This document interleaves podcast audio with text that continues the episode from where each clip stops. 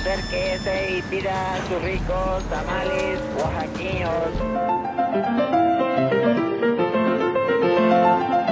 ¿Quién dijo que la historia de México no podía contarse de forma entretenida?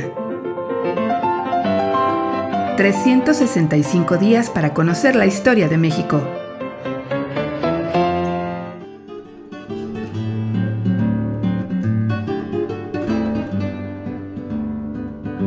Domingo. Lugares con memoria.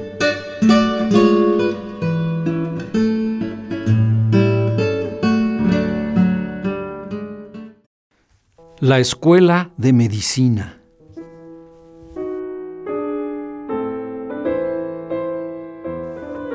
Las puertas comenzaron a cerrarse. No quedaba ni un alma en su interior tan solo recuerdos. Los estudiantes reunidos en la plaza de Santo Domingo frente al viejo edificio dejaban algo más que las aulas. Parte de sus vidas quedarían en aquellos corredores, en sus muros y en sus patios. Concluía así otra historia, una más de las muchas que podía contar la sólida construcción de la primera mitad del siglo XVIII.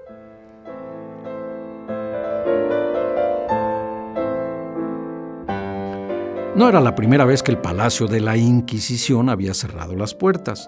Desde 1820, cuando se ordenó la desaparición del Tribunal del Santo Oficio y fueron abiertas las famosas cárceles de la Perpetua, el edificio siguió otros derroteros. El México Independiente lo rehabilitó para albergar las oficinas de la Lotería como cuartel militar y residencia de la Cámara del Congreso. También tuvo el honor de convertirse en palacio de gobierno del Estado de México, cuando el gobernador residía en la capital del país, y fue utilizado como tribunal de guerra, escuela lancasteriana y hasta cárcel política. A mediados del siglo XIX, sin embargo, le esperaba un destino más noble. Si durante el virreinato el viejo palacio dio cauce a la muerte, a partir de 1854 se convertiría en un bastión de la vida. Sus celdas se convirtieron en aulas para recibir a los estudiantes de la escuela de medicina.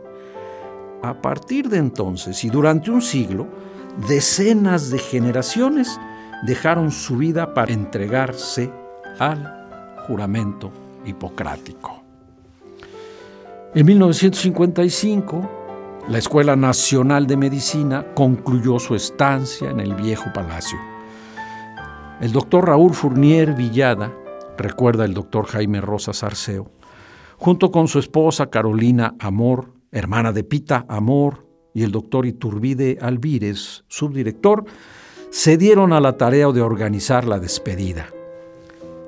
Esto causó efervescencia entre los alumnos y maestros porque porque se daba la vuelta a una página gloriosa de la historia de la medicina en México, ya que al año siguiente se instalaba la facultad en la recién estrenada ciudad universitaria. Nosotros, los miembros de la generación 1955-1960, fuimos la última generación ahí en Santo Domingo y la primera en Ceú. la despedida no pudo ser más emotiva. Las puertas comenzaron a cerrarse lentamente. El mariachi entonaba las golondrinas mientras los estudiantes y maestros, con lágrimas en los ojos, agitaban pañuelos blancos que cubrían por completo la plaza. Antes de que las puertas se juntaran definitivamente, los médicos entonaron el himno de la escuela. El viejo palacio de la Inquisición volvía a decir adiós a su historia. Lugares con memoria.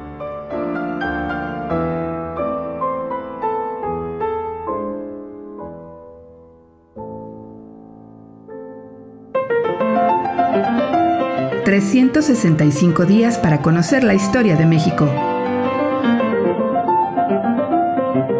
Esta es una producción de Radio Universidad de Guanajuato y la Dirección de Extensión Cultural en voz del Teatro Universitario.